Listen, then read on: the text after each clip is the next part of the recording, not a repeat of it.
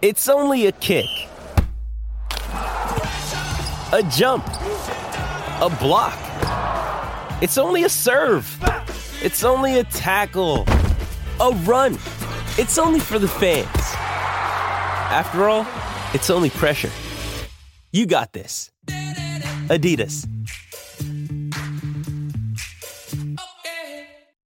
Mother's Day is around the corner. Find the perfect gift for the mom in your life with a stunning piece of jewelry from Blue Nile. From timeless pearls to dazzling gemstones, Blue Nile has something she'll adore. Need it fast? Most items can ship overnight. Plus, enjoy guaranteed free shipping and returns. Don't miss our special Mother's Day deals. Save big on the season's most beautiful trends. For a limited time, get up to 50% off by going to Bluenile.com.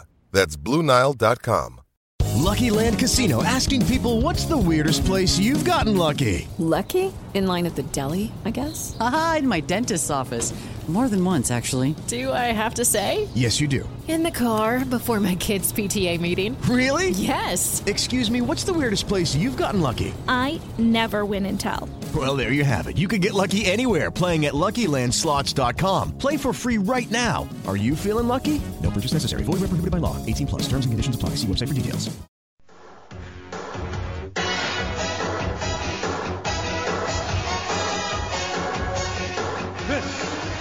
The main event.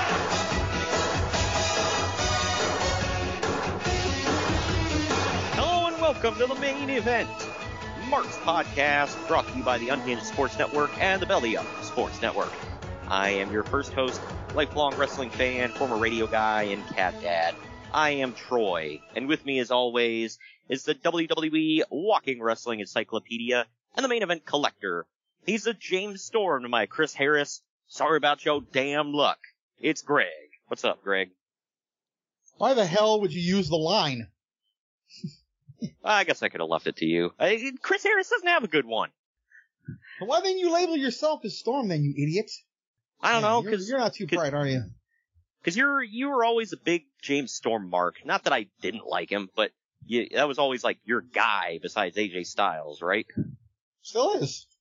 You don't know where Eh. the hell he is. Isn't he in NWA? Uh, that would make some sense. I don't watch NWA, so let's just say yes. Yeah.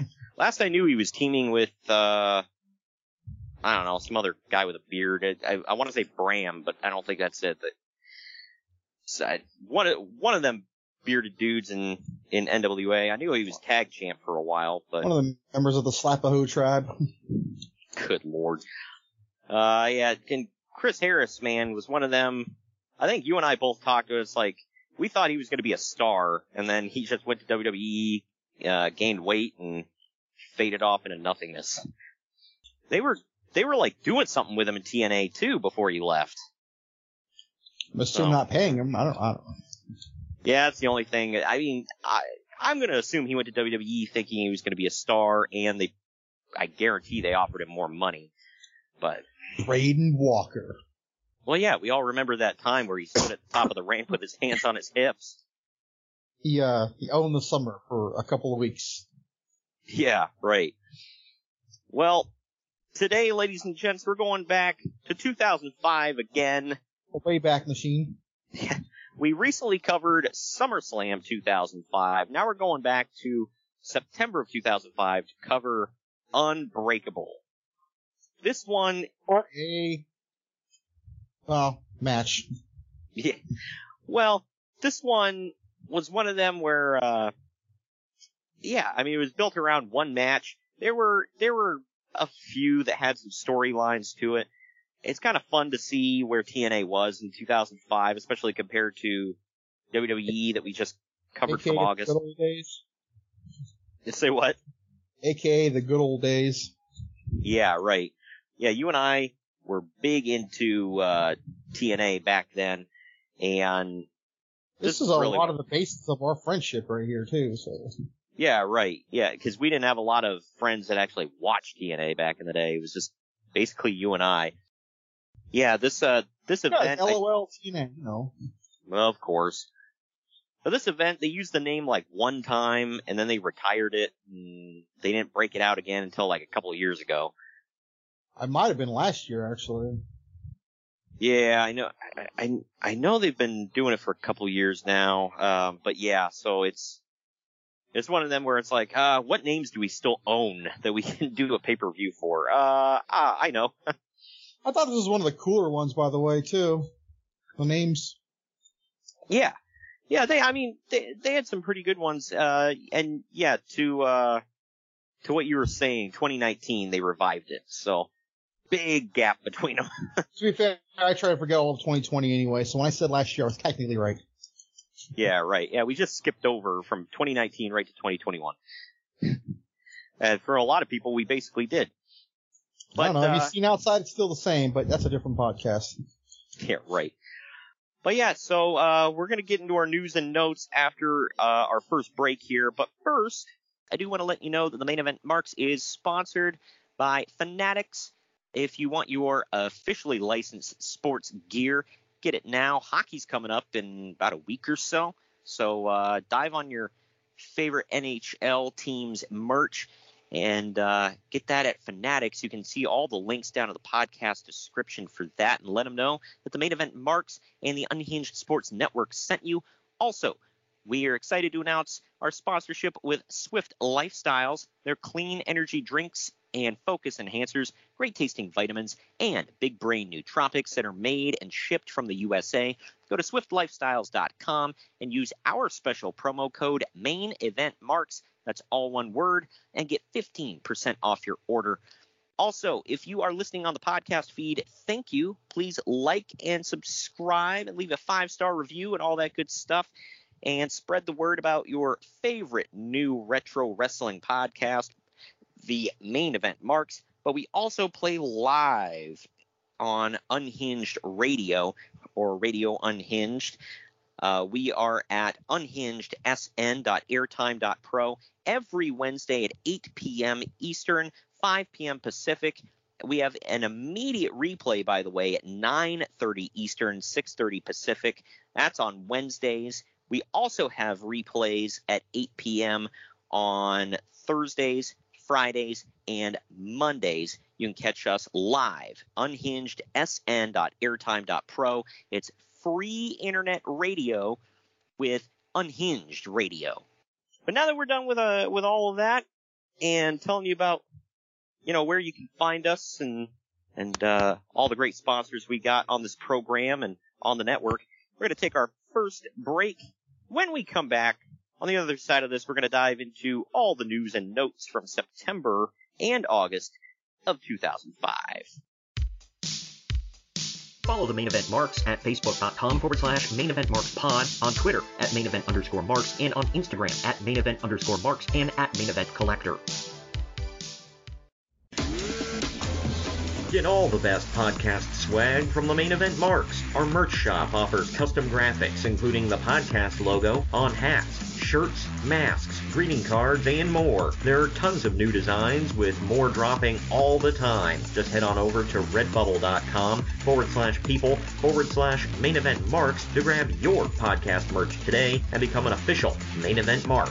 That's redbubble.com forward slash people forward slash main event marks.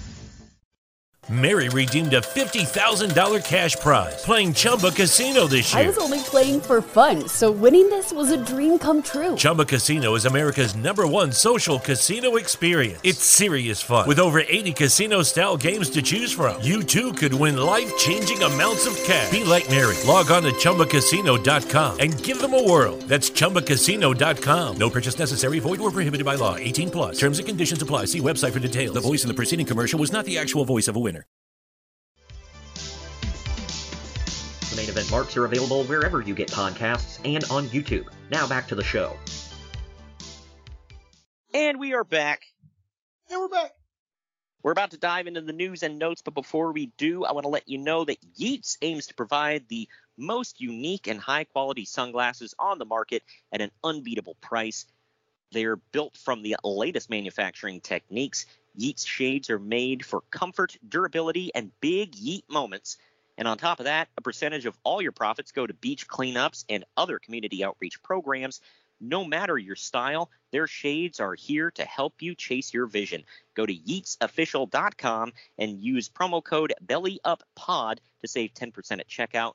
That's yeetzofficial.com, Y E E T Z official.com, and put in that promo code BELLYUPPOD. That's B E L L Y U P P O D to save yourself 10% at checkout. And we're going to dive into the news and notes here. Let's start off with some WWE. Before we start, does uh does Cheez It sponsor us? Does who? So, do we get sponsorship from Cheez Its by any chance? No. Oh, then I can't brag that I'm eating those while recording. Okay. We uh, no, we only eat cheesy poofs. uh, I saw the grossest thing. So somebody was uh like trying making mac and cheese with cheese poofs, and I was just like, "What the hell, man?" Like they No, mac boiled. and cheese sucks. Remember we heard this. Oh yeah, right. I forgot about that. Good lord. But let, let's uh let's dive into the WWE news here to start out with. WWE.com posted a fairly lengthy interview with the newly signed Dusty Rhodes. Rhodes will assume a role on the creative team for WWE SmackDown. I don't remember him being on SmackDown's creative team. I, I don't remember it specifically, but I always wondered where the Shockmaster was. What the hell? Uncle Fred a job, huh? Oh no, that's for somebody else, baby. We're gonna leave you right where you at. Class. So I'm trying to get my timeline mixed up here. So this was before he You're was trying to get your timeline mixed up? Why would you try Or- to or- cause error? I'm trying with to get no, I'm trying to get my timeline matched up, not mixed up.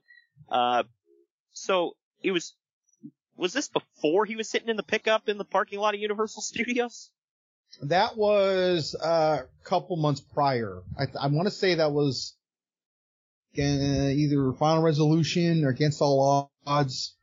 Wow. It was definitely this year. Yeah. Right. That's yeah. Well, I don't know. In my mind, Dusty was there a lot longer than he was. There being eh? Yeah. So I I think in reality he was only there what le- half a year. Um, no, I was there for quite a while. Just like they were always on weekly pay per view. Was it oh? It was oh four, right? When they did the like late oh four when they did the director of authority vote. I think that was at Bound for Glory, or not Bound, uh, Victory Road, the very first pay per view, the very first three hour pay per view, I should say. Okay, because I remember that vote, and I knew it was around the election, like the the presidential election. Um, And that was in 2004. So yeah, that was it. Yeah, okay. So, yeah, I mean, so, yeah, about a year, give or take, like you were saying. Yeah, so. Yeah, he went to WWE and, uh, I know, Apparently never looked back. yeah, right. Yeah, cause, I mean, what I hear most about with Dusty in WWE was, I mean, obviously the stuff he did, you know, he, where he did a couple in-ring appearances, uh, but he did a lot of was stuff that one of them? right? Uh, but he also did a lot of stuff with um, FCW and NXT. Mm-hmm. So I mean, because if you listen to a lot of a lot of guys that came out of that system, they said that they worked a lot with Dusty on promos. Some like Apollo Crews said he got his name from Dusty. So Yeah, Bayley said he up through the promos too. yeah, I can imagine. And uh yeah, and she paid tribute to him after he passed. You know, wearing the uh, polka dots on her on her attire. So that was That was at our NXT, right? Our takeover. Uh, I can't remember. Uh, I mean, probably. Oh, okay. I You've saw that so figure many. on my. I I have that figure on my wall. I've not even opened it. It's one of my absolute favorites. Oh, wow. I didn't know they made that figure of her. That's Yeah. pretty cool. Toys R Us Awesome. exclusive. Wow. Tells you how old that one is. ah, sad. Anyway, uh, speaking of legends here, hardcore legend and three-time WWE champion Mick Foley says that he's coming back to WWE television. Foley confirmed that he has reached a deal in principle with WWE. He chose not to elaborate further, citing that he'd prefer to save the details about the formal arrangement, or bef- before the for- uh, formal arrangement has been finalized. And Uncle Dave said, I don't know. I, I'm actually not getting news from Dave this week, so Wow. No wonder why I feel like really chipper. wow. Uh, t- uh, late 2005. So this is uh building up to uh WrestleMania 22. I want to say. Yeah, that'd be the hardcore match. Yeah. So that's what he's coming back for. Him and Edge. This I was, gets a lot of mixed reviews, but I love that match. yeah. I mean, I I can see why people would feel either way about it, but I mean, I usually hate hardcore wrestling too, but I don't know. Something about that match is like the exception. I thought it was, I- thought a lot of stuff for it was cool. Uh, Edge really, I mean, I feel like that helped add to the rated R superstar persona. It was, it was cool stuff. That, that, the stuff he did with The Undertaker later on, uh, I mean, you know, it was all good stuff, man. Good stuff, pal. God dang it, pal. Uh, another legend here. Bret Hart was backstage at Raw recently. There are currently no plans for him to return, although WWE is trying to get him for next year's Hall of Fame and are working with him on a DVD. All of it would happen. When was it that he officially returned? Was I, I want to say 2010, right? 2010, yeah, the start of the Monday Night Massacre. Yeah, because I remember the very first night that TNA went live on Mondays, they were like, in WWE, they're like, Bret Hart returns. Like, oh, okay. like, well, this isn't going to be pretty. And it wasn't. Uh, the, the thing that sucked too is it was in, yeah, Dayton. And I couldn't get tickets. So, that sucks. Why? They were probably dirt cheap. Yeah. Uh, no, they were, they sold out pretty damn quickly. And I was, I was pissed. But, Was the internet around that time? uh, yeah. Then it, then it wasn't sold out. Trust me. Yeah.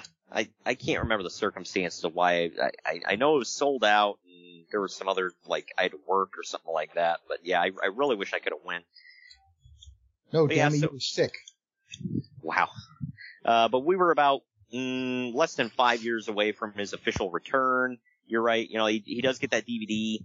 Um, and he, it was, it was 2010 when he went to the Hall of Fame though, right? No, 06. 06? Oh wow. Okay. Uh, so that's that's pretty cool.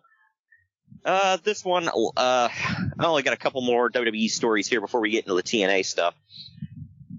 This one, Yeah, hurry up, because I want to get into the TNA. wow. This one is, uh, well, everybody kind of knows about this one. Matt Hardy, Lita, and Edge were the special guests on the August 18th Byte This on WWE.com.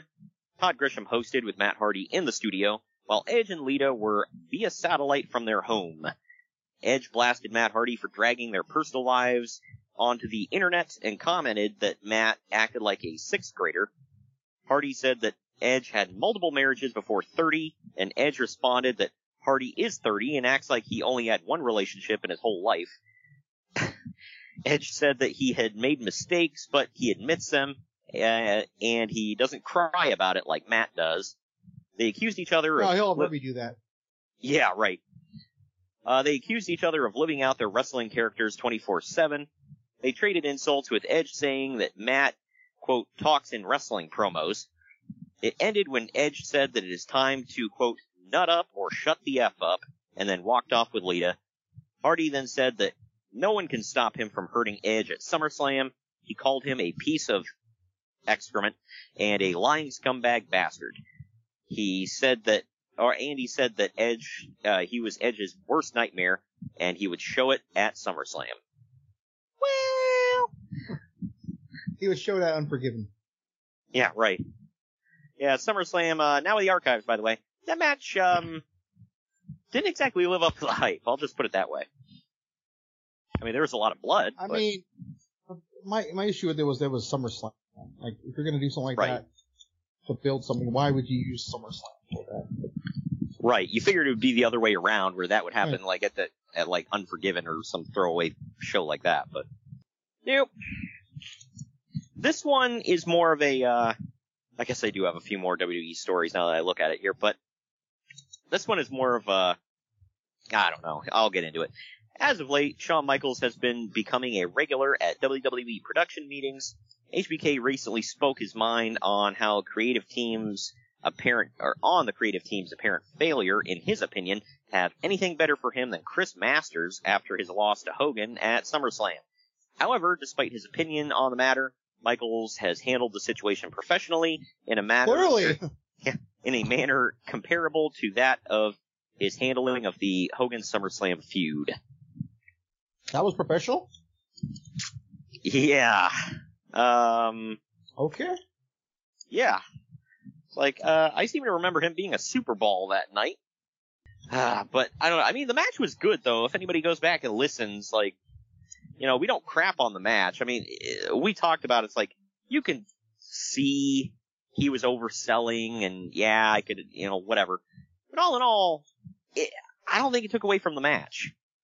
Like, I might argue it added to it. Right. And uh, I compared it to he was selling like Lex Luthor sells for Superman, but All right. but all in all, it was it, it was pretty good. Uh, I, I will say, I don't know. You can look at that either way. It's like, well, they don't have anything better for him than Chris Masters. Like, yeah, but wouldn't they be using her, him to get Masters over, or to make Masters look better? Like, I don't know. I remember right, that match was good. Yeah, I don't remember. Um, I'd have to go back and watch that one. I'm sure, I'm sure it is Shawn Michaels. And I don't know. How do you feel about Chris Masters? I never hated him. I thought he was really good. Until he got off whatever the hell he was on and lost all that weight and started being horrible.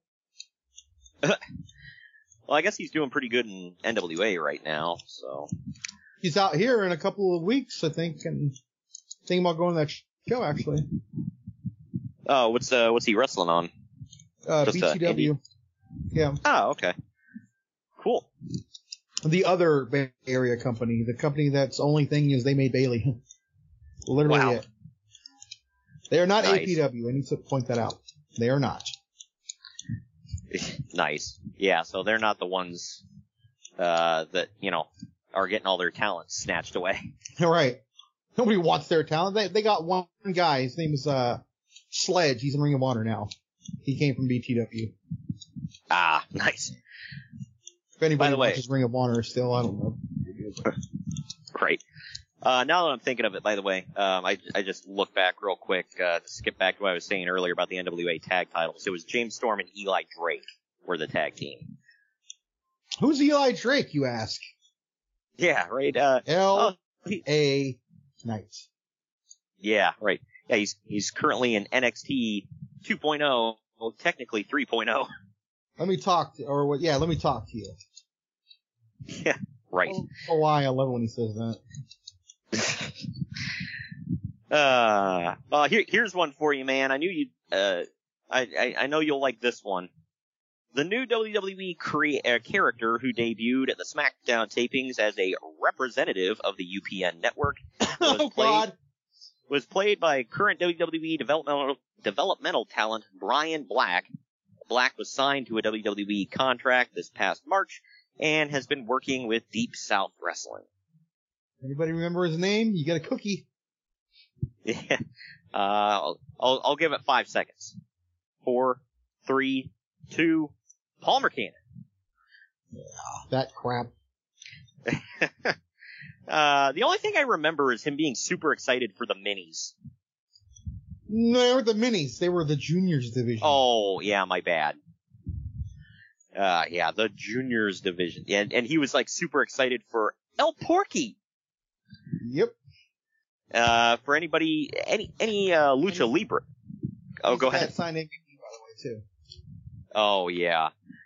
Uh, for anybody, any Lucha Libre fans out there, uh, El Porky, Super Porky, whatever the hell you want to call him, he's the father of Psycho Clown, and uh, yeah. So if anybody knows, What a family, huh? yeah, right. Uh, he's got another son that uh, his character they they're called like Exoticos, whatever. That's like I guess that's the politically correct name for if you're like um like a homosexual character. What are they called? Exoticos. That's like So- the American version of androgynous or what? I guess so, yeah. I can't remember the character's name, uh, but it's it's Psycho Clown's brother, Super Porky's son, and he's not gay in real life. It's like the Gold Dust thing, where you know he just that's the character he plays on TV. But yeah, it's a weird ass family, man. That's all I got to say. But Palmer Cannon, uh, I don't think he lasted that long before JBL chased him off. I'm certain he's gone in two months. Yeah. It was, it was like, um, it was almost like somebody in, in WWE Creative saw the Cyrus stuff from ECW. It was like, how do we do, it's like, how do we do this, but worse? Like, in a not entertaining fashion. Come on, I'm sure they thought this was better. Yeah. Well, he's gonna bring in the, the juniors and the pirate. I'm like, oh my god. Hey, I love that pirate. You shut your mouth.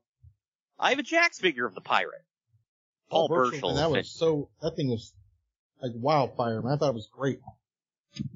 Poor dude, man. Like, I thought he was, like, I thought People he had go a, back. Oh, go ahead. People go back and watch his entrances and stuff on YouTube, man. People, like, the audiences were eating it up, man. So. It was a people talk cool crap- entrance. People talk but- crap about that. I'm like, I want you to watch this and listen to the reaction and tell me this was stupid. it was a cool entrance, but it just wasn't going to get anywhere. And it's like he goes from, and the thing is, he was a good wrestler, and he had a cool look to him, and I don't know. It's like he goes from basically almost as handsome as Johnny Depp, yes. wow with a walleye. Uh, but he goes from basically doing an incest character where him and his sister made like creep, well, not real life sister, but on screen, made creepy ass comments about each other. He goes from that to the pirate. Like, this guy can't catch a break. I feel like the thing with Katie Lea was later, actually. Was it? I think I- so. He went from Okay. just being, um, I think he was, uh, wasn't he just Benoit's, uh, guy? Like he was, like, trying to motivate him? No, that was, uh, I'm not gonna tell you the guy's name now, but he, he looked like him, but he had black hair. Gunner Scott. Yeah, okay. I thought that was him. Okay. No, you take you take uh, Paul Burchill and you make him American. There you go. Cool.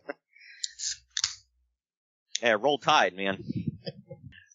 Uh, here's here here's the one. Yeah, man, if that last one didn't get you, this one will. Rob Conway is in for a major push as WWE management is very high on his looks. Yeah, his looks. Just look at him. yeah, right. They're already wow. They're already starting to push the Conway gimmick, and they feel that his character has a ton of potential. They've got a lot of work to do, judging by the current crowd reaction that he's been receiving. You don't say. You know what's funny? It didn't dawn on me until I don't know why the hell I was thinking of this, but like maybe a couple months ago, I'm like, when they did this stuff with him at the exact same time, they took um, Sylvain Grenier and made him like the model, right? Yeah. So is that the thing? They just saw these two French dudes, like, oh, we're gonna make them like they're. Oh, I guess he's not French, but He's a French sympathizer. whatever. It's like we're gonna make them stereotypical. I look good Frenchman. Or, uh, Yeah. Like, to be fair, I think Grenier was actually a model at some point, though. So yeah, he was, I believe. So. Yeah, I think that's I just found found it funny how they both went to that, though. Right.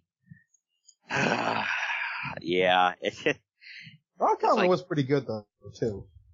I think they they Not like he was they, bad they tried to give Grenier or uh, Conway. They tried to give him almost like a Rick Rude style gimmick. Yeah. Um, And here's the point in the show where I have to mention I have two Jakks figures of Rob Conway. Why do you even need one? Well, one came in a two pack with Rene Dupree as La Resistance, and the other one was as the Con Man. Just look at me. And if anybody remembers, he's had a I don't know weird, why I said that twice now. he had a weird career trajectory because in OVW he was in a tag team with uh the, the future Eugene. He was Nick Dinsmore. They were the Lords of the Ring, and then No, he that goes was Diamond Dallas Page. He won that one. wow, and then he goes to WWE and he's a French sympathizer, and then he does the con man thing, and then he goes to the NWA and he's Iron Man. I think I think that was his nickname, Iron Man Rob Conway. and he was the NWA champion for a while. Forgive me for There not knowing this, but his his real name was Rob Conway. Uh, pretty. Yeah, I, I, yeah, I believe so. Yeah. Didn't know that. Yep. Hey, hey, you learn something new every day, man. You, I, you know, I'm full of facts about Rob Conway. Yeah, clearly. Oh, you Hey. bragging about that. Hey, you're the, supposed to be the walking wrestling encyclopedia, all right? So, I just assume everybody has a made up name, okay? Jeez. well, how dare you not know more about Rob Conway? Sorry, I'm kicking myself now. Yeah, he's the one you need uh, encyclopedia, you know, encyclopedic knowledge of. And yes, his real name is Robert Thomas Conway Jr. I don't know why it sounds like a freaking lawyer to me. Robert Robert Thomas Conway Jr. Esquire. For the defense, Your Honor. Right. Uh, all right. Uh, this one is WWE bleeding into TNA. Many people within the wrestling business, both in WWE and TNA, are wondering what Chris Jericho is up to after placing an image of himself on his official website standing beneath a TNA logo, doing his usual wrestling pose. Uh, what makes the situation interesting is that this comes only days after an angle was shot on Raw this past or uh, this past month, where Jericho was quote fired by Eric Bischoff following a WWE Championship rematch against John Cena. Jericho's bio was quickly removed from WWE.com after this angle hit TV, and rightfully so to match up with the storyline. As we all know, however, the situation is a bit different than a typical WWE release. Jericho's short-term contract extension he signed last month with the company expired following SummerSlam, meaning that he's a free agent at this time, and he could legally go to TNA if he desired. Hmm. I feel like we've seen this one before. Yeah, right. Uh, well, spoiler, nope, he just went on tour with Fozzy, and I don't remember when he came back. Do you? Uh, let's see, was it uh, 2007? Right before the Survivor Series? Wow, he was gone that damn long? Or was it after the Survivor Series? Whatever one, yeah, yeah, it was. Yeah, I came back and feud with Orton. Yeah. Wow. And Yeah, I that went into a feud with JBL, so yeah, was, So he left in 05 and in the at the end of the summer of 05 and didn't come back until like after the summer of 07. yeah. Holy Yeah. hell. Yeah. Well, you, that is correct. I'm looking right here. After a two-year I don't need to look, but whatever. Well, well, you're supposed to be the encyclopedia. I just said that. uh, yeah, after a two-year hiatus, WWE promoted Jericho's return starting on September 24th, 2007 episode of Well, Raw. hold on, they didn't advertise his return, they advertised somebody coming. Yeah, it was a 15 second cryptic binary code video, similar to the Matrix Digital Rain used in the Matrix series. I remember that, and, it, and then that started the whole break the code thing. Yep. Alrighty. Uh, so yeah, uh, I I do remember around this time. I think the whole thing is like, I think it was around this time. He didn't he didn't go to TNA, but Fozzy did a a theme song for one of their pay per views. You remember that? I do. Wasn't it Enemy the same one WWE used for No Way Out? The same year? Yeah, it, I, it, yeah, I believe so. And people were like, I was one of the people I was speculating. I'm like, I wonder if he's just lending them their music because they like they were playing videos of him and stuff like that. I mean, Well, it's free play. I mean, you know, so Right. why not say yes? Yeah. You know, you get like So- 14, 15 viewers off that right there, dude. Wow. Well, and and he wasn't quite the demo god just yet, so he wasn't pulling in that, uh, you know, that all important 18 to 40, 18 to 45, 49, whatever the hell. I don't know. I, Yeah, I gotta ask Uncle matter. Dave. I, supposedly they matter to advertisers. I don't freaking know. Doesn't matter to me. I mean, Harry- it matters to this pod. I mean, you want to listen to us and get us a couple of bucks. Yeah, right? It, hey, it, the, the demo matters on the podcast, okay? I don't care about Demo the is still real to me, damn it. the hell? Uh, you, that reminded me of freaking, uh, our- my, uh, friend dropped that after, uh, for all of you out there, we just came back from Columbus. We went to Extreme Rules. And there was a dude in front of us that was uh, heavily into Roman Reigns all night. And, Heavily, Yeah. dude. I mean, good lord, I thought I was a huge fan of his. I got nothing on this fool. Yeah, he was standing up. He's like, "Yeah, that's right, Finn Balor. You ain't nothing but a. You ain't nothing but a. What? You better bow down on the head of the table. That's what you get. Yeah, and he's like, he he's like getting serious too. He wasn't even like having fun with it. He was like, I got to the point where I thought if Roman lost, he was going to attack some. Like this guy was going to attack somebody. yeah, he was, yeah, him. hell yeah, he was about to, he was about to blow through the crowd, man. I'm like, holy crap! But uh, I, I brought that up to uh, to our to my friend. I was like, uh, did you hear that dude? He was like, it's still real to me, damn it. And I'm like, it was definitely real to that dude. Ah, man. Uh, former WWE diva Gail Kim, who did sign with TNA over the last several days, has been told that TNA will be moving forward with a women's division. They hope to add Jackie Gayda among others. Oh yeah, 'cause that's a Yeah. that's a bedrock of any women's division, Jackie Gayda. They would. Good I lord. mean. Yeah. Yeah, she was there for like a heartbeat. She did feud with uh with Gail Kim. And I feel uh, like once she got pregnant, we never saw her again. yeah, she went off to raise the baby and that was it. And then Charlie Haas, I, this is what I don't get. Charlie Haas seems like the most miserable SOB on the planet. And it's like, dude, you like are apparently a like fairly independently wealthy. You can wrestle whenever, wherever you want, and you're married to Jackie freaking Gayda. What on earth do you have to be miserable about? Cheer up. Then you got Shelton Benjamin, who's like the nicest, most personal dude on earth. Yep.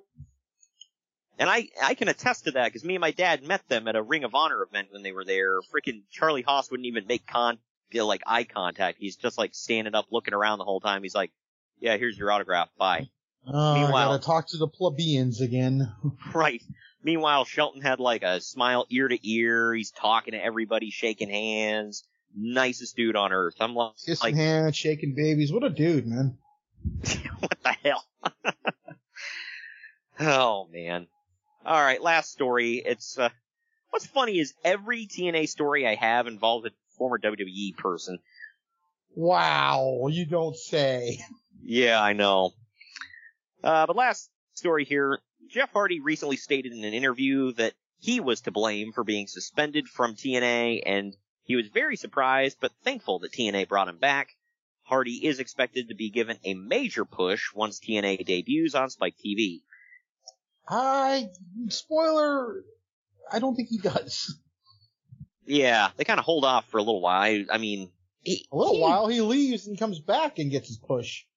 Really, I that's another one. I, like I can't remember his his timeline. Yeah, because I mean he's on the show that we're about to talk about. Uh, by the way, I mean, he will Yeah, be there for a little while longer. yeah, He yeah, might he WWE for long here. yeah he pops up August fourth, two thousand six in WWE. Yeah, so Yeah, but yeah, I I mean this story could be any time, dude. He was suspended from TNA. He's going off of um Eric Bischoff's podcast, Dixie just loved Jeff, so yeah. outside of murdering somebody, he would always be there. Yeah, I guess she like had a soft spot for him and she just kind of felt bad and like I get it. Plus, I mean, he was a big star, but whatever. Anyway, that uh, that does it for the news and notes. You ready to get into the event at hand? I actually am this week. I'm excited. All right. Yeah, well, we're going to take our next break. When we come back, we're diving into Unbreakable 05 right after this. Follow the main event marks at facebook.com forward slash main event marks pod, on Twitter at main event underscore marks, and on Instagram at main event underscore marks and at main event collector. Good morning, good afternoon, good evening, and good night. My name is Thomas, and what's your name? Oh, I'm Alan. Alan. Oh, yeah, yeah, Oh, yeah. yeah. We're brothers. That's right. Yeah. Yeah, I Right, forgot the that. mother, same mother and father. Your room was Oh, we shared the room. shared a room. We Right. shared a room. Thought I knew your face. Yeah, we go way back, mate. Yeah. We should do a podcast then. Uh, we have. We do. We do a podcast. We do a podcast. What's it called? The Roadcast. Roadcast. Yeah, that was planned. Yeah. Yeah. yeah well. What do we do? Well, we cover all different things in the world of pop culture. We're talking about comic books, we're talking about professional wrestling, and we're talking about movies.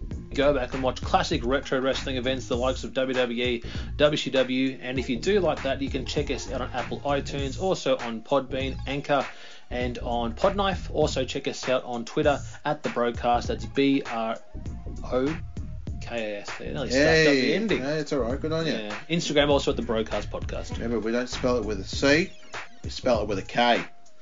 Sorry, mate. Take it easy. Mary redeemed a $50,000 cash prize playing Chumba Casino this year. I was only playing for fun, so winning this was a dream come true. Chumba Casino is America's number one social casino experience. It's serious fun. With over 80 casino style games to choose from, you too could win life changing amounts of cash. Be like Mary. Log on to chumbacasino.com and give them a whirl. That's chumbacasino.com. No purchase necessary, void or prohibited by law. 18 plus. Terms and conditions apply. See website for details. The voice in the preceding commercial was not the actual voice of a winner. The event marks are available wherever you get podcasts and on YouTube. Now back to the show. And we are back. And we're back. Time to dive into TNA Unbreakable 05. It took place September 11th, 2005 at the TNA Impact Zone in Orlando, Florida. The attendance was 775. 775. I'll bet you they didn't sell a single ticket, losers. I, I know. Yeah, they, they, they were hanging from the rafter. you always got to point that out. Uh, pay-per-view buy rates were between 10 to 15,000 buys. That's sad. But, you know. Keep in mind, this is the uh, pay per view like when they're not on TV, so you only know about this pay per view if you're following online. which I was, by the way.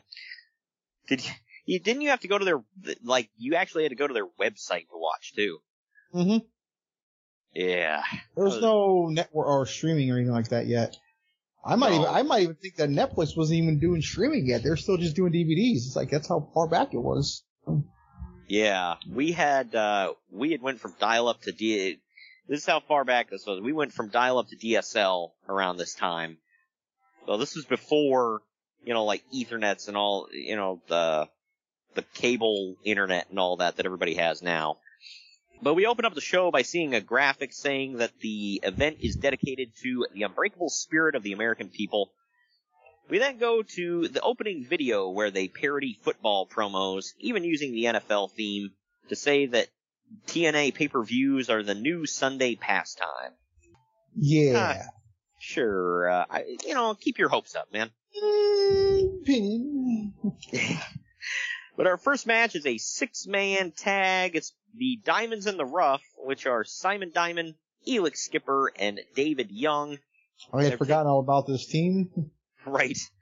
Uh, they're taking on the 3Live Kru, which is BG James, Konnan, and Ron, the Truth Killings. It, The perennial openers of every pay per view, by the way. yeah, right. Why does every company have that? I don't know, but yeah, it's WWE had uh, Dolph Ziggler there to do that for a while. Dolph Ziggler, Johnny B. Bad. Uh, yep. Brian Pillman a few times. With Johnny B. Bad once. Yeah, right. uh, by the way, now I'm thinking of the Diamonds of the Rough. Uh, do you remember? This was before. I think this was during the pay-per-view era of TNA, where they were doing the weekly pay-per-views. They had ICP there for a while, and they did a gimmick where David Young didn't want to wrestle them because he was afraid of clowns. Yep. So And freaking is- stupid. This was also in the middle of the David Young can't win a match thing too. Yeah, I remember he was just like basically a jobber. But this one went about. I don't count it as a jobber actually when the whole thing is they can't win a match. I I think when you start acknowledging that, it becomes something else. That's just me, but So the gimmick is he sucks. yeah, Brian Myers can attest to that. Great. So this one went just shy of four and a half minutes. In the end, Konnan takes off his sneaker and whips it at David Young's chest. Forgot that he used to do that. Uh, before hitting Because Mexican, bro. It's Right. okay, I can say that. I'm I'm I'm part, so it's fine. do they wear Although Jordans? I never did, although I never did that as a Mexican. Right. I was gonna- Is that a thing? They just take off their Jordan and whip it at somebody. I, I don't know who the hell would be throwing those expensive shoes, but uh, maybe. Right? Yeah, that's what I'm thinking. Uh, but he then hits a kneeling facebuster on David Young for the pinfall win. Uncle Dave gives it a star. I give it a star and a half. What say you? Gave it one. I was bored. I was like, this is not how you open a show. Nah, this kind of sucked. If I had already seen this show and didn't know it was coming, to me this would be a huge, like a really bad omen. Right. In my opinion, the next match should have opened the show, but we'll get into it. Uh, we now see footage from the pre-show where Monty Brown interrupted a match to say that he wants to take on the winner of tonight's NWA title match. Jeff Jarrett then comes out to ask why Brown is out there, even though I thought it was pretty obvious. And uh, Kip James slides in to stand between them. Uh, Jeff Hardy then rushes to the ring and takes out Jeff Jarrett. Kip helps Jarrett to the back.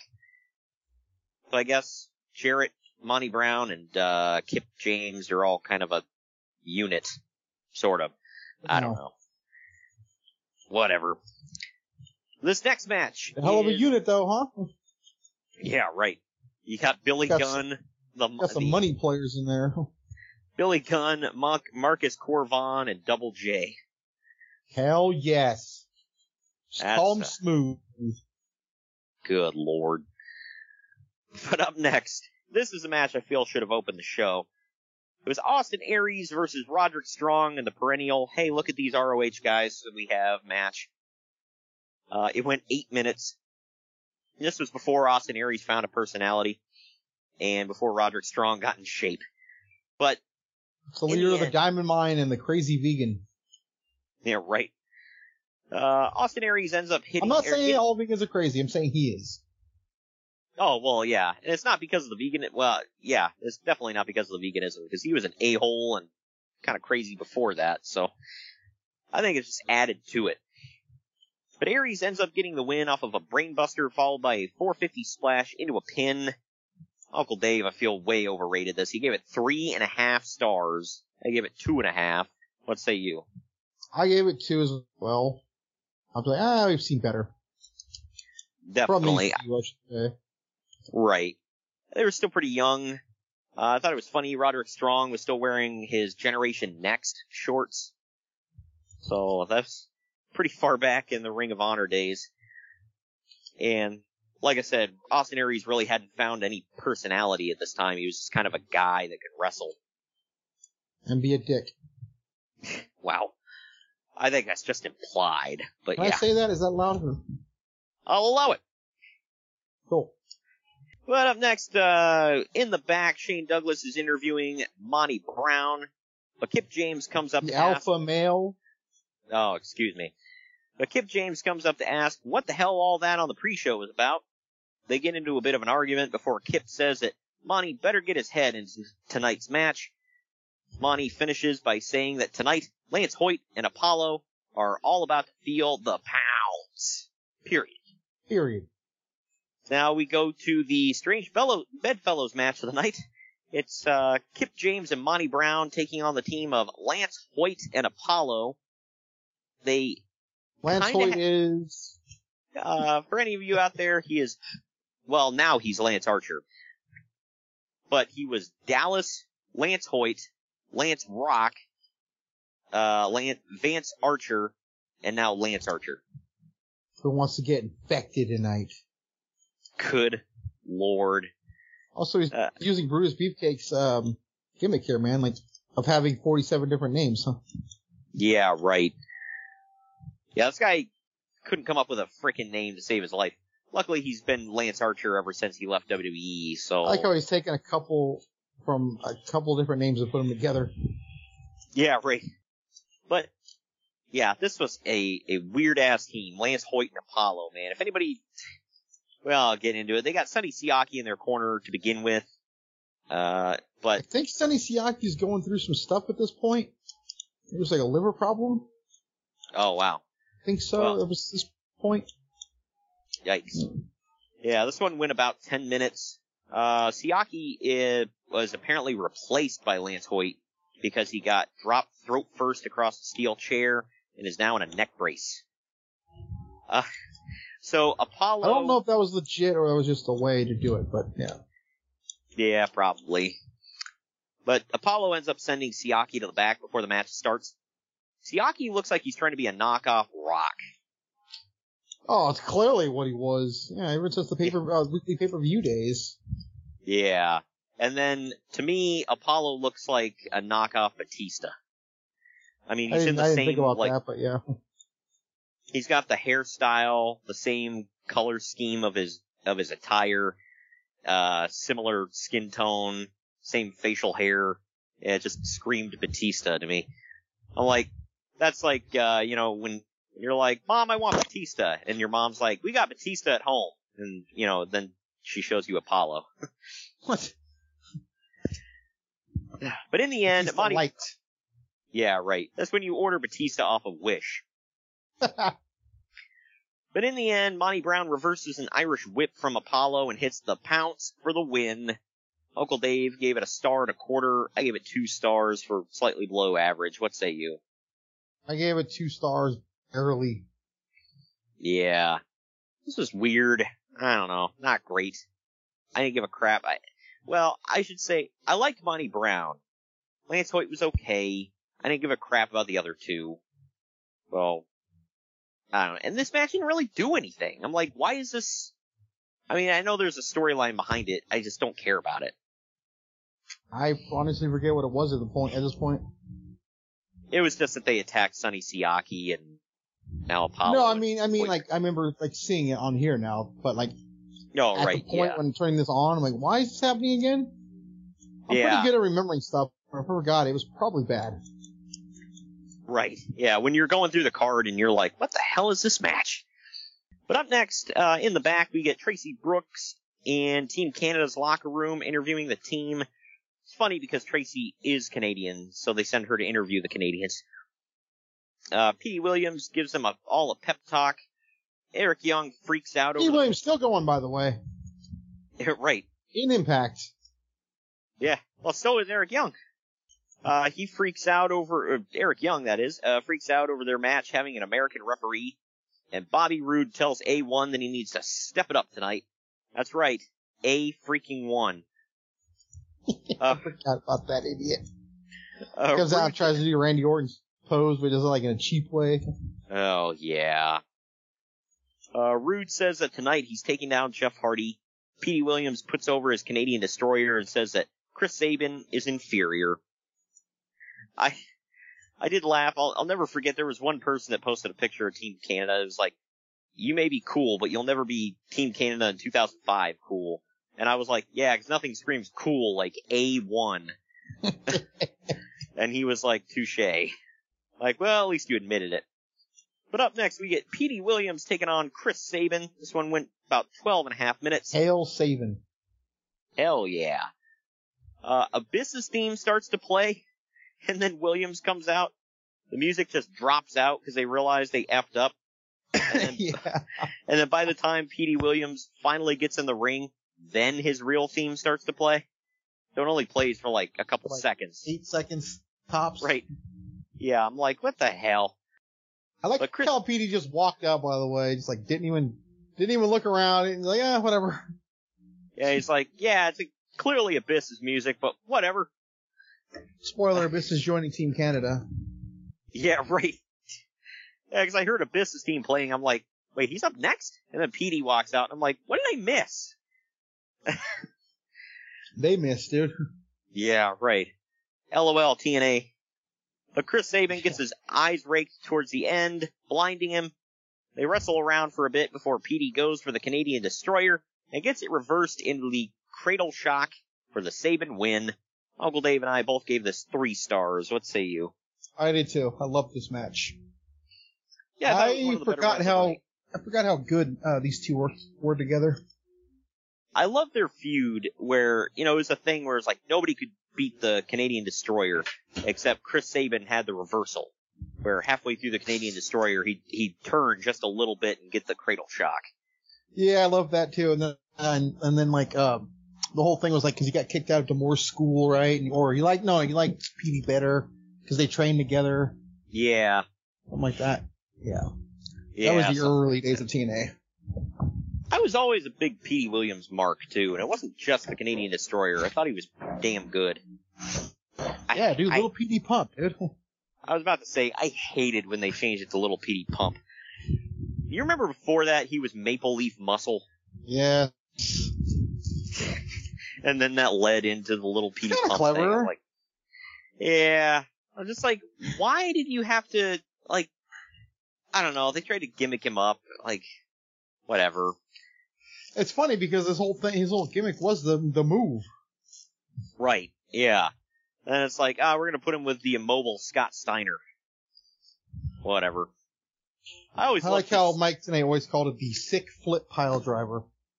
His- Oh yeah, Like, right. are you saying sick to try to be cool, or do you mean like it's, it's like sick, like horrible, like to take? What do you mean by this? Yeah, right. Old white American man. Good lord. Hey, he's he's uh the original, you know, uh stockhead idiot. yeah, but you know, with actual talent. Wow. That's effed up. Uh, I, I always like Petey Williams' stories about, you know, his, his interactions with Scott Steiner. Like, he said he was going into a match with him, and Steiner was like, I'm gonna give you the Steiner recliner, or, or no, the, the Steiner screwdriver. And he was like, when was the last time you did that move? He was like, ah, you what, you don't think I could do it? He was like, alright, well, let's practice. He was like, ah, well, maybe I'll just lock you in the recliner.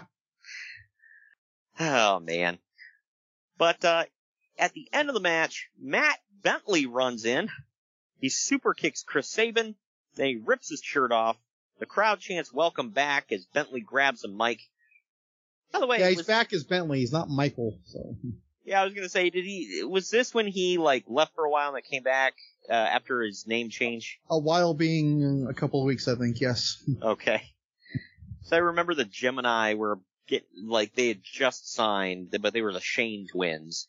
They got signed to WWE, and one of them's legit name was Mike Shane. So they trademarked the name Michael Shane. So the fake Michael Shane could no longer use the name. So it's like, what do they go with? Matt Bentley. Oh, they went with Michael at first, just Michael. Wow, I forgot about that part. It was terrible. Yeah. Luckily, if I'm correct, he was never on TV as that because this is during the dark uh, months. So Wow, yeah. So he came back as his real name, Matt Bentley. But don't worry, they made sure to tell you every night on commentary that he's Shawn Michaels' cousin. Oh, well, yeah. Well, I mean, he does all of his mannerisms. He, he literally tunes up the band and hits the, the super kick. So, I did like the name the Head On Collision. I thought that was kind of a cool name, but whatever. Uh, but he grabs the mic and he says that people thought he was headed north, but TNA is his home, then he's bound for glory. And then he announced that he'll be in the Ultimate X at BFG, and then he hits the super kick on Petey Williams before leaving. That infamous Bound for Glory X- Division match is the one where the X fall, fell, I believe. Really? Match, yeah. So it fell mid match. Petey Williams just won it, and then on the Impact after that, they had a rematch because they were like, "Oh, it was stupid. Okay, whatever, we're doing it." X almost fell again, but it didn't. And then Holy Williams hell. Still, and Petey Williams still won. So I'm like, this whole thing was for nothing. Wow. You know. I like how he just comes back. He's like, he can come back and announce whatever the hell he wants, I guess. And when he was like, oh, people thought I was headed north. I'm like, who? Who?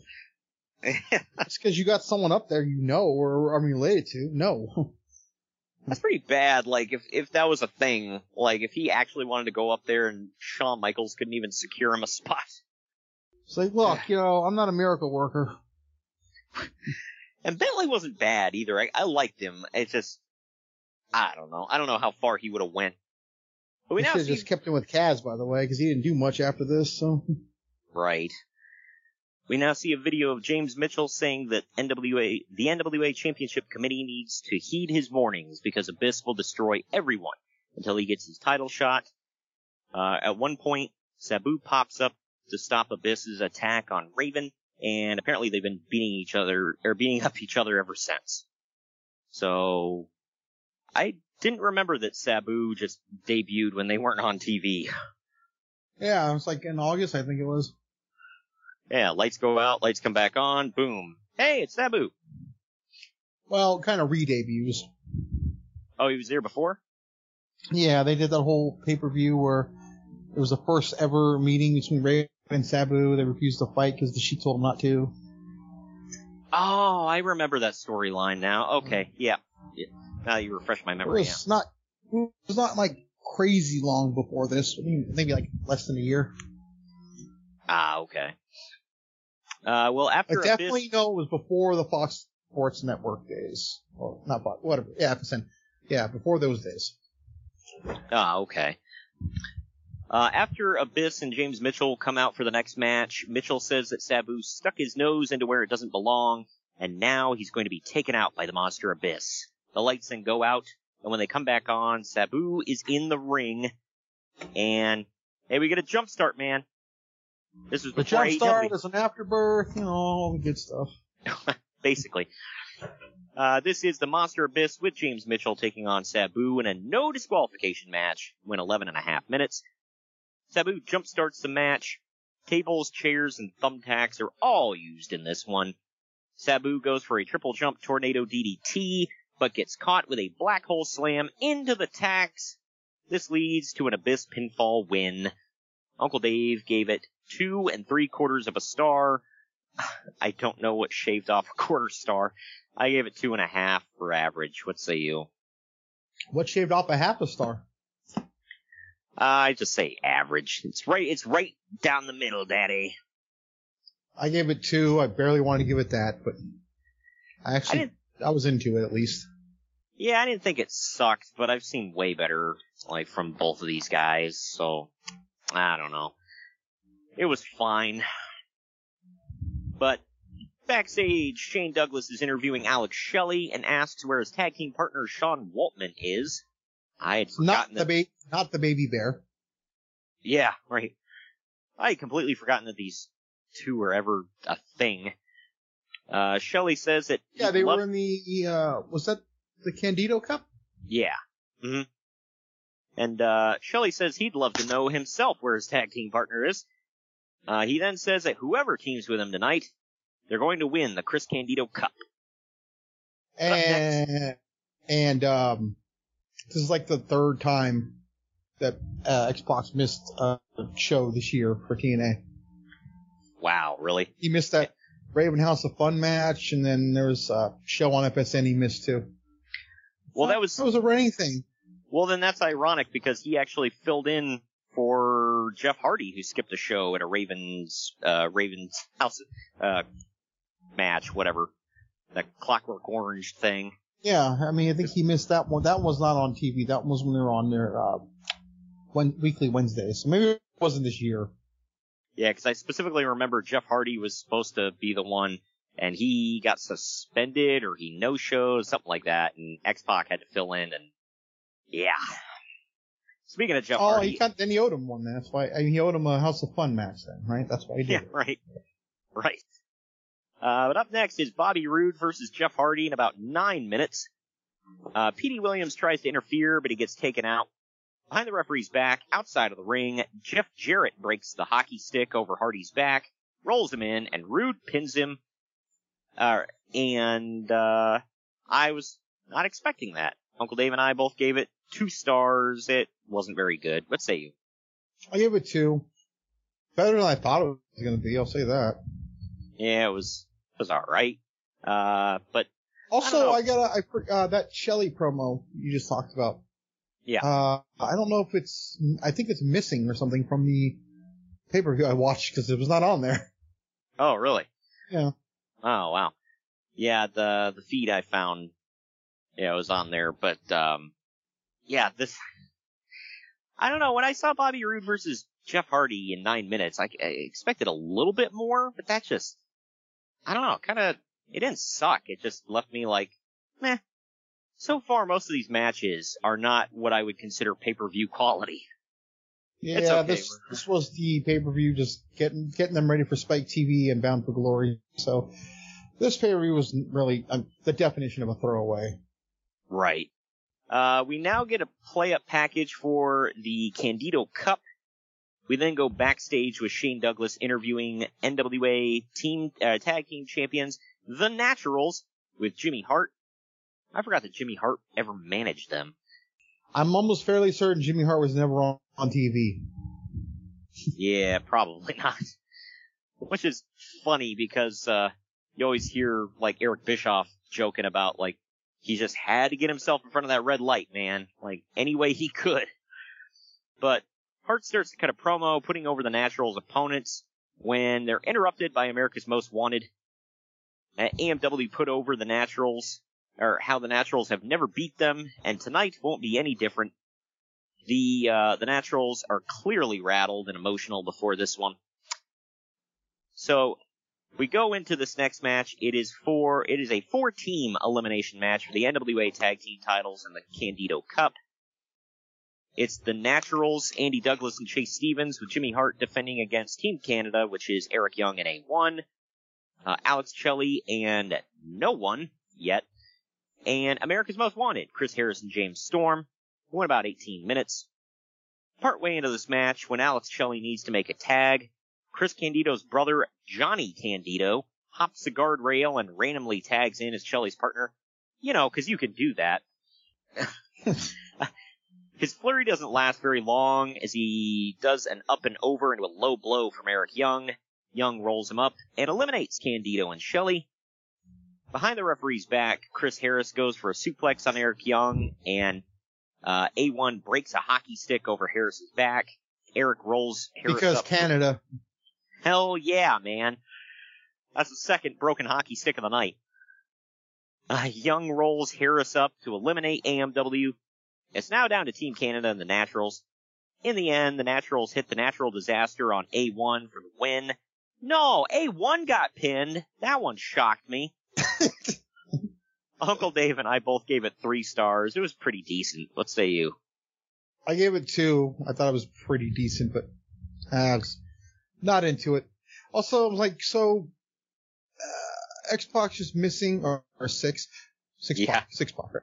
He's just missing, all of a sudden they just happen to have Candido's brother there. Right. I It just uh, what- kind of screamed collusion to me. right. That's why I'm I'm like sitting there. I'm like, so did he actually miss the show? Yeah, so now I'm wondering. Like I Right. said, I didn't hear that that promo, so I forgot that he missed the show.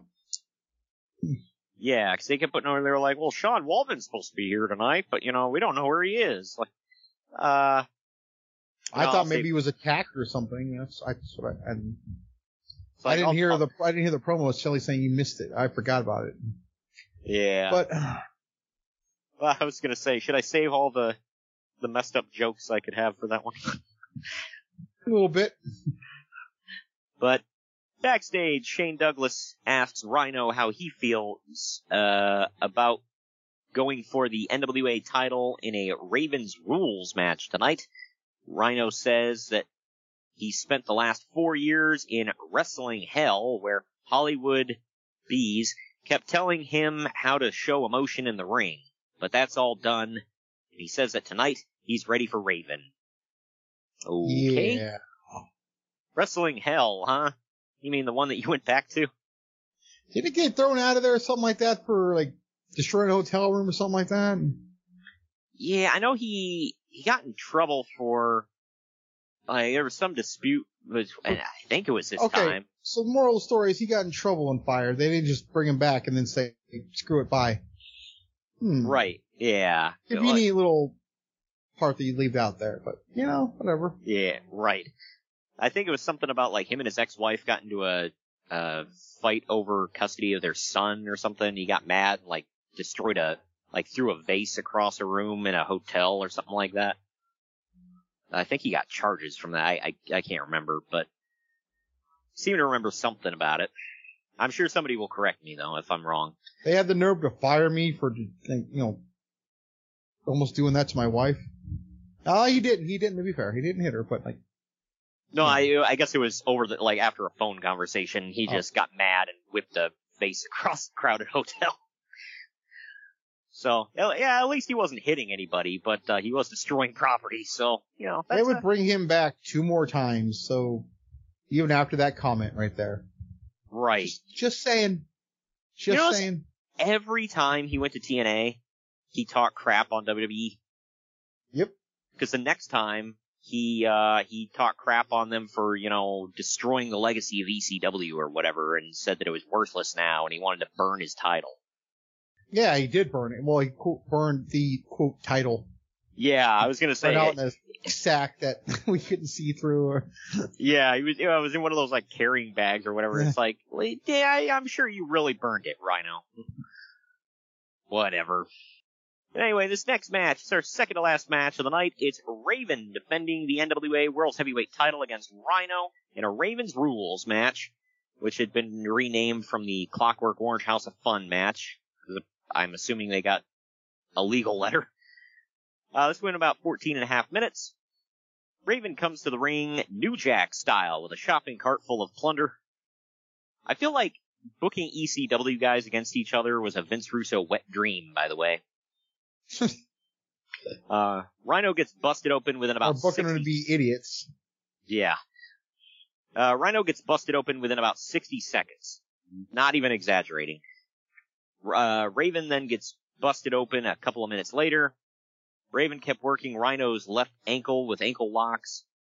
Raven's lackey, Cassidy Riley, accidentally distracts the ref while Raven That's real. Ra- yeah. While Raven hits the Raven effect, and the ref doesn't count the pin right away. Later on, Jeff Jarrett runs in to hit Raven with the NWA title, but Jeff Hardy rips the title away from him. Raven then hits the Raven effect on Jarrett. Rhino goes for a DDT, but Raven reverses it into a, Ra- into a Raven effect for the win. Uncle Dave, for some reason, didn't rate this one. I gave it two and a half stars for average. What say you? I gave it two as well. I, I find it funny, by the way, that Rhino would win the title on the next pay per view and then lose it on the next pay per view. Yeah, I remember him winning it, and he only held it for what, like you said, like a month, if that. I'm just also now coming to the realization that X Pac missed this event, and the next one Nash is going to miss. And Scott Hall is notorious for missing pay per views. Yeah, right. That's kind of interesting. all three members of the the traveling clique there, uh, they uh, they all skipped TNA shows multiple times. Ugh, whatever. Shows how much respect they had for that company, but whatever.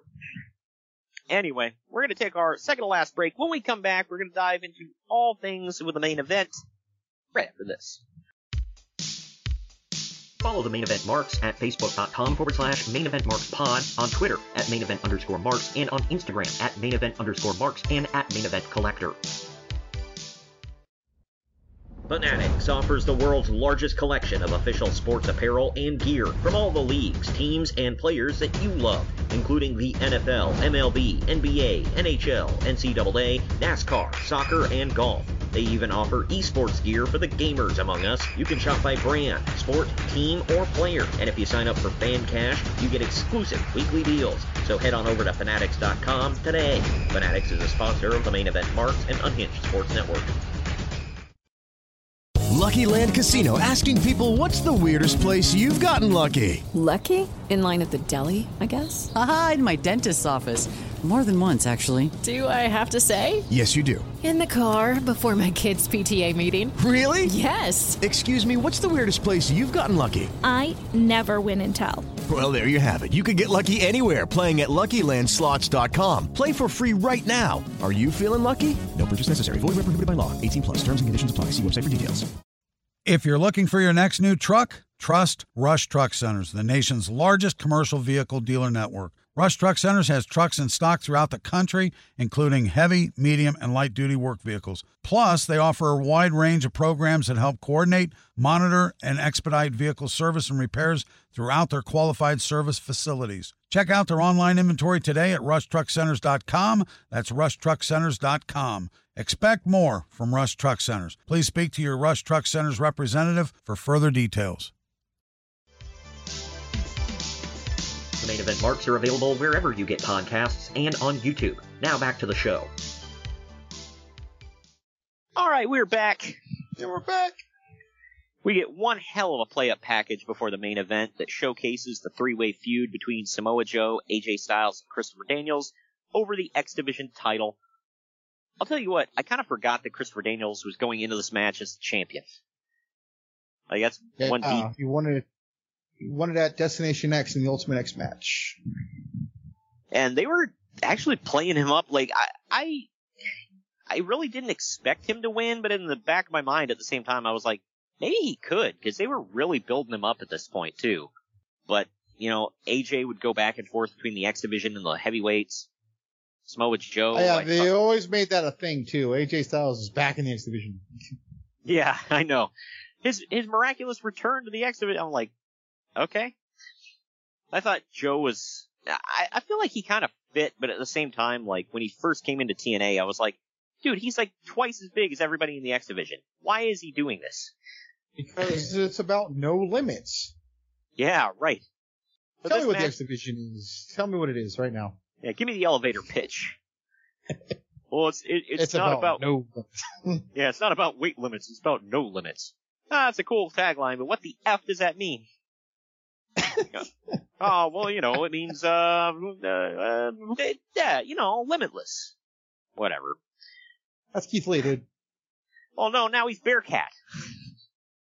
Yeah, and he's apparently healed now, so let's see how that goes. Is he? I I couldn't figure it There's a out. promo Raw. on uh, there's a promo we cut after Raw that yeah he's clearly healed, but Ah, okay. that's that's a different story. Somebody on Twitter was like, "Well, he's no Bearcat right?" but let's see how this Lee kid does." If nobody knows what that is, Bearcat Wright was like an old school black wrestler back in the day, so from like the territories. That's why I kind of chuckled when he came out. I was like, "Okay." And hey, I was like he's place- not from like Cincinnati, right? So like No, I don't that's- get the Bearcat. that's what con- That's what confused me. I'm like, okay, I mean, if you're gonna debut a Bearcat, Cincinnati's the place to do it. But he's not from Cincinnati. Whatever. I don't know. The font kind of looked like the Bearcats logo too, so that's what threw me. I'm like, alright. And then when you said he's heel, I'm like, shouldn't he be cheered as a, I don't know. Whatever, as long as they're doing something with him, they can call him whatever they want. But, uh, anyway. Imagine this- that, by the way, a guy getting another name, not losing a name. I know. At least they're not calling him Keith. All fear Keith. I don't think they're gonna call Black Man Lee. It might just look weird. Right. But this was a triple threat match for the NWA X Division title. It went 22 minutes and 50 seconds. It's Christopher Daniels Still too against, short. Yeah. It's Christopher Daniels defending against Samoa Joe and AJ Styles. The challengers instantly go for Daniels and beat the crap out of him for about a minute or so. Uh, me sitting here naming the moves just couldn't do this match justice. In the end, Daniels goes for the Angel's wings, Styles reverses it into a bridging pin, and he wins the match and the X Division title. Uncle Dave and I both gave this five stars. I'm sure you did as well, but I'll throw it to you. How do you not give this match five stars? This is one of the greatest matches in the history of pro wrestling right here. Yes. You've not And- seen it. What the hell's wrong with you? the fact that we've uh, the, the fact that it took place in TNA in 2005 at, at just a random pay-per-view, I think that's the only reason why it would sink down some people's rating system. Because a lot of people, honestly, I'm sure never saw it. I mean, uh, they've seen it in retrospect, I'm sure.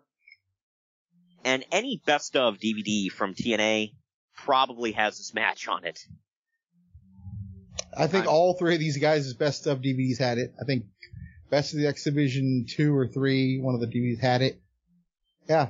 Yeah. Yep. It was a damn good match. Everybody should. Uh, yeah. I mean, even if I know the winner, I'm watching it back. I'm just like so into it. yeah, it was great. No wasted movement between any of these guys. What? Real quick, what was that, um, on, on the apron, on the skirt apron on this? Did you see that? Uh, you was like a, the? uh, uh, like a country singer CD, I think it was. Yeah, yeah. I don't don't ask And the reason I'm, the reason I'm thinking about that is because I'm like, I'm realizing now every time we see a highlight from this show, or this match, I should say, you see that. Like, it's right, Right. up on it. And, and I just thought about it too. Right. Yeah. So I don't know. It's uh, I, I, I that's why I was looking at that too. I'm like, I have no idea who the hell that is. But yeah, if anybody goes back, I mean, you can find the full match is on YouTube. You can find it on Daily Motion. I, I, Impact. I'm pretty sure it's on Impact Plus. So, you know, the whole event is on Impact Plus. Um, so go back and check that one out. It's it's an amazing freaking match, even if you don't watch the rest of the show. And well, no, this show is a one match show. This is it right here. Yeah. And Wrestling with Regret, uh, Brian Zane, he, he actually did a, a review of this, this whole show if you, if anybody wants to go back and, and, uh, check that out. You get kicked in the, uh, nether regions. yeah, right. Cause that's what he does. Right, yeah. Hey, Dick Kick City, baby. But after the match, the crowd's losing their minds as they should be and chanting for AJ as he celebrates with his newly won X Division Championship. And that's the end of the show. I think uh, we should take our final break of the show. When we come back, we're going to get into the final ratings and tell you what's to come here on the podcast. Follow the main event marks at facebook.com forward slash main event marks pod, on Twitter at main event underscore marks, and on Instagram at main event underscore marks and at main event collector. Mary redeemed a $50,000 cash prize playing Chumba Casino this year. I was only playing for fun, so winning this was a dream come true. Chumba Casino is America's number one social casino experience. It's serious fun. With over 80 casino style games to choose from, you too could win life changing amounts of cash. Be like Mary. Log on to chumbacasino.com and give them a whirl. That's chumbacasino.com. No purchase necessary, void, or prohibited by law. 18 plus. Terms and conditions apply. See website for details. The voice in the preceding commercial was not the actual voice of a winner. When it comes to service, Rush Truck Centers is committed to making you their top priority. Whether you're looking for same day preventive maintenance, assistance from their dedicated service concierge team, or 24 7 access to your truck repair status, Rush Truck Centers offer customizable maintenance plans that fit your needs. What are you and your truck waiting for? Schedule an appointment with Rush Truck Center Service Department or ask them to dispatch a mobile service unit when and where you need it. Visit rushtruckcenters.com to find your nearest location. You can expect more from Rush Truck Centers. The main event marks are available wherever you get podcasts and on YouTube. Now back to the show. And we are back. And we're back. Back from the final break. Going into the final ratings here. Internet Movie Database gave this 8.1 out of 10. Uh, CageMatch.net gave it 8.27 out of 10. And that leads me to believe, you know, the old adage of like some people rate based off the last thing they saw. Uh, cause I gave it a 7.5 for like a C, C plus maybe. What say you? I gave it a C plus as well. It's a shame I had to give it that low because of this match, but the rest of the card was not that great. Right. I mean, uh, the NWA title match was okay. The tag match was fine. Uh, everything else was just kind of, I don't know, wasn't wasn't great. There were a couple highlights, but for them to give it like an eight, I'm like, really? I, I don't know. It had to have been based on that main event. It's the only thing I can think of. Well, I mean, if you go off the no- the notion that this is a one match show, I guess that makes sense. Yeah. Just everything else getting to it was just kind of like, alright, it's there. You know, nothing special. It's there. It happened. Right. I just find it funny though, like, like the whole thing about this show is how th- like the word throwaway it gets used a lot sometimes on pay per views, but this clearly was one because of Right. what we know is coming. The first Bound for Glory is coming. They're going to be on CNN very soon. Yep. Uh, just like yeah, this pay per view wasn't supposed to matter. Yeah, really. And uh, that main event just blew everything away and, and for years in almost every TNA highlight package, they at least had one clip from this match. So, yeah, you had to know they were going to think it was spectacular too, when they let it go on last. Like that's telling to me. Right, yeah. That was that was one thing I liked about TNA is they they allowed the X Division to shine here and there. I mean, they weren't consistent with anything, but you know, they allowed it to shine here and there. As long as it was a guy that mattered. Right. But that wraps up uh the month of September, man. I can't believe we're already heading into October. It's knucking Uh, butts, trick man. or treat. right. Trick or treat, mother effer. Well, and headed into October, we're starting off kind of around the same period. We're jumping ahead a year. For the 15 year anniversary, we're going to cover WWE No Mercy 2006 next week. Don't ask me why I picked this show other than, you know, just it being an anniversary. I'm not saying the show is bad at all either. I mean, I'm watching it back as we speak and, uh, I remember being really good. yeah. All I knew was a uh, SmackDown exclusive show. Back then, SmackDown had some damn good talent. So, it, it you know, like it's cool to now, go back and the watch. A show. Yeah. Yeah, tha- that's, uh, all the talent in WWE. Well, I can't say all the talent in WWE. They have a lot on Raw as well. But a lot of talent in WWE and, uh, good writing as well is, is on the SmackDown brand. It seems like the way it has mostly been. But, yeah, so, No Mercy 2006, King Booker is the world's heavyweight champion. It's going into the main event. It's a fatal four way match. Him, Finlay, Bobby Lashley, and uh, Batista. Uh, the Undertaker takes on So Mr. Rogues Kennedy. Gallery. Yeah, right. Uh, yeah, imagine that. Bobby Lashley is in a World Heavyweight Championship match 15 years ago. Look at him now. Yeah, right. And uh, As yeah, a so recording, he was just in one 24 hours ago. yeah, right. Uh, technically, wasn't he in two? Yeah, he wasn't two. That's right. Yeah. Yeah. So uh, that's next week. Uh, good show. Some there's a lot of backstage stuff on that show to talk about as well. It's, some of it's funny, some of it's like what the f. But we'll get into it. Uh, October 13th is going to be our first Halloween Havoc of the month. We're going back to Halloween Havoc 1991 for its 30 year anniversary. And what better way to cover? God knows why. Well, hey man, for a 30 year anniversary, it's the Chamber of Horrors match, man. I feel like it's just a metaphor for the whole show, but whatever. Wow.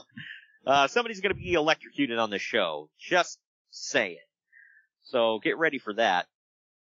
But for all of you TNA fans out there, you know, you know, October is Bound for Glory month, their biggest show of the, the year. So on the 20th, we're going to be covering TNA Bound for Glory 2006 for its 15 year anniversary. That should be a good one. Looking forward to getting into that. And we're still going to talk about our bonus show of the month. But to wrap everything up on the 27th, it's our second and final Halloween Havoc of the month. It is Halloween Havoc 1996 for the 24, 25 year anniversary. I believe, isn't that one Hogan Savage 95? 96? 96. Yeah. Okay. Yeah, yeah, with Hogan's spiked hair, yes. Yeah, coming. Wasn't mention, that off? Gotta mention that. So. Wasn't that coming off of uh the the Three Ninjas at High Noon or whatever? I think so, yeah. Yeah, I remember I that that just Mega got. Mouth. I knew. Oh, okay, that's it. I remember that that one got that movie got trashed, man. and uh, well, that hair sure sure didn't help. It had, it had Ernest in it from the Ernest movies. That was, Oh man, you got Ernest and Hollywood Hogan all in one movie. Hey, how 1996 can you get, man? Uh, but all right, that's October for you. I am excited for October. It's going to be a good month. we good. And thank you for joining me today, Greg. Mm-hmm. We will see you all next week when we bring you No Mercy 06.